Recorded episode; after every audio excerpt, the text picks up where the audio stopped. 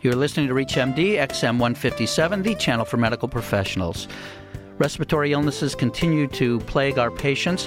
What can a place like the Arizona Respiratory Center bring forth that will help us in treating our patients with these problems? Welcome to the Clinicians Roundtable. I'm Dr. Lee Friedman, your host, and with me today is Dr. Fernando Martinez, Director of the Arizona Respiratory Center, the Swift McNear Professor of Pediatrics at the University of Arizona College of Medicine in Tucson. Thank you for being with us, Dr. Martinez. Thank you, Lee. Now, you founded the Arizona Respiratory Center with a, I think, what sounds like a very unique objective. Can you describe that? Well, I really was not one of the founders. The founder was Dr. Benjamin Burrows in 1970, and he was probably one of the best known epidemiologists in the field of asthma and chronic obstructive pulmonary disease. I became the director of the Arizona Respiratory Center 11 years ago in 1996 after Dr. Burrows retired. And my objective was to move the center from what it was before, which was already a, a major influence in our understanding of asthma and chronic obstructive pulmonary disease from the point of view of its epidemiology, much more to integrate into the epidemiology the uh, biology of the disease, the genetics of the disease, and our immunologic understanding of asthma and chronic obstructive pulmonary disease. I think it has been a significant change, but at the same time, I think this is one of the institutions in the country that is committed to this kind of what I would call almost transdisciplinary approach to these two illnesses. That's the novelty of the center and one of its uh, major contributions nationally and internationally. And I see when I look at the website and all, collaborative keeps coming up. And so you do have practicing physicians as well as basic scientists working together on these problems? Well, this is uh, what I was really keen on developing. A lot of people, when, when you hear them talking about how we should approach these very complicated diseases, talk about integrating the work of basic scientists and clinicians, but very few people really know how to do that because traditionally basic scientists are in their laboratories and clinicians are seeing their patients and at most they participate together in meetings or they talk to each other in symposia but really working together is difficult because they seem to have different objectives and they work in different dimensions of our understanding of the science and the biology of these complex diseases. Here at the center, we really have as our objective that they truly work together. And the way we do that is that they have grants and research projects that are common in which not only they do they collaborate but they work together. They define together the objectives. They make compatible the needs of basic scientists with those of uh, clinicians. And i think we have accomplished that to a quite significant extent and this is our peculiarity this is what we peculiarly contribute to the field very, very interesting. It's so nice to see the different disciplines really working together in a coordinated fashion. Perhaps we could look at asthma in particular, and could you tell us some of the things that you have been working on at the ARC with regard to asthma? Well, one of the things that we were very interested in doing is to apply modern genetics and genomics to the uh, understanding of asthma. And one of the things that we were concerned about is that many times this is done in a way that does not get us to the point in which we can develop tools for the treatment of our patients. And what we have done is that we have taken geneticists who are working on the genetics of the disease with uh, people working in environmental factors to determine in which way these genes that are associated with the disease interact with environmental factors to determine disease. We have taken uh, immunologists and molecular biologists who are working on which are the ways in which these genes that affect asthma specifically do so, and therefore we can understand better mecha- mechanisms of the disease. And with several of these genes, interleukin 13, CD14, uh, some of the toll-like receptors that we first reported were associated with the disease, we have gone all the way to the point in which we're now developing potential tools that will allow us to apply these directly to the patient. So we have gone from the uh, disease expressed in populations to the genetics to the molecular biology and now to the pharmacology of the disease.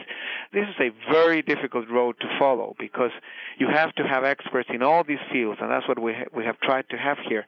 On the other hand, I think it will be very very rewarding because our final objective is to develop tools that will uh, improve the lives of the patients we follow every day here at the center.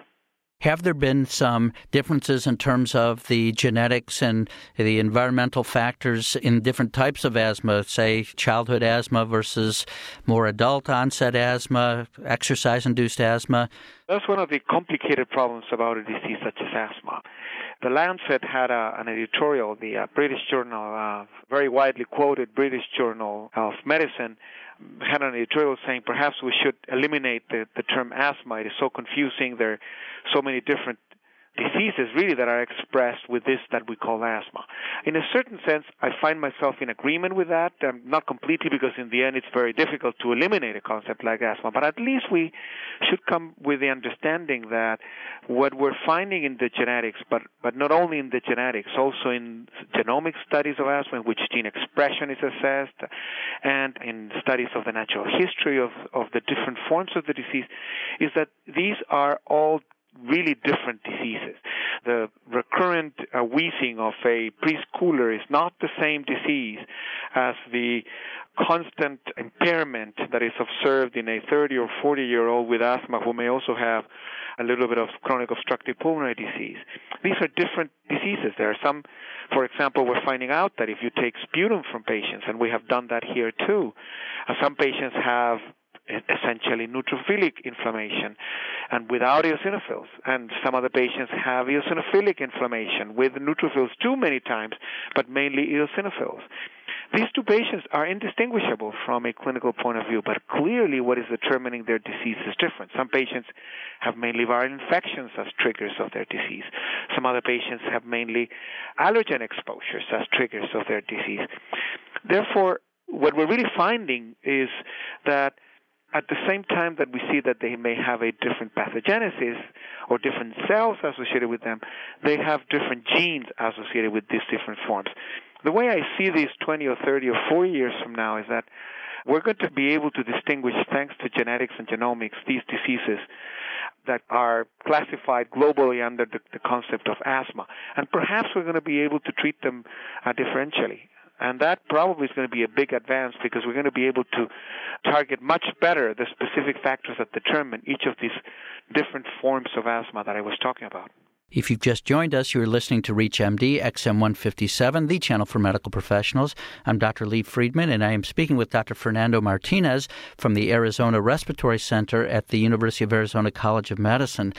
So, Dr. Martinez, really, this is oversimplification to just think of asthma as having uh, just a few variants. There are many, many when it gets down to the genetics and genomics. There's no doubt that this is a very heterogeneous disease. And certainly today, from a practical point of view, calling all these forms asthma has its merits because we have the therapeutic and uh, treatment tools that we have today, which basically are common to all the different forms. But what modern molecular medicine is showing us is that in the future we will treat these diseases uh, differentially in the same way that today, for example, the different forms of arthritis are treated uh, differentially depending on what is it that is causing them. So I think that the great hope is that that will uh, truly improve the life of our patients by targeting much better the molecular mechanisms that determine disease in each patient in terms of some of the other respiratory illnesses, such as chronic obstructive pulmonary disease, sleep disorders? Is there work going on at the Arizona Respiratory Center about those? Certainly. We have quite a large uh, genetic study also in chronic obstructive pulmonary disease. We have been following now since Dr. Benjamin Burrows was the director of the center a group of subjects who were enrolled in the early 70s, and now it's almost 30 years later we're still following many of those subjects to understand the natural history of chronic obstructive pulmonary disease and now the potential genetic factors associated with it, with uh, very interesting uh, results. Dr. Stefano Guerra is the physician in charge of that particular part of our studies. On the other hand, Dr. Stuart Quan is, still collaborating with us. He's a member of the center and he's uh, well known in the field of the epidemiology and treatment of sleep related disorders. We have several uh, clinical trials that have been going on here in that area and, and better understanding also of the epidemiology and, and associated risk factors for uh, sleep apnea. So we really have uh, research in all these areas. Certainly, I should say that in the last uh, 10 years, we have focused mainly on, on asthma, but that doesn't mean that the other areas are not part of our interest. And in fact, we have uh, also made important contributions in those areas. If you've just joined us, you're listening to ReachMD XM157, the channel for medical professionals. I'm Dr. Lee Friedman, and I am speaking with Dr. Fernando Martinez from the Arizona Respiratory Center at the University of Arizona College of Medicine. So, Dr. Martinez, do you see some additional diagnostic tools and therapeutic tools coming from this type of work in the near future, or is the horizon decades away? I think that there are two types of how could we call them, horizons for this type of work.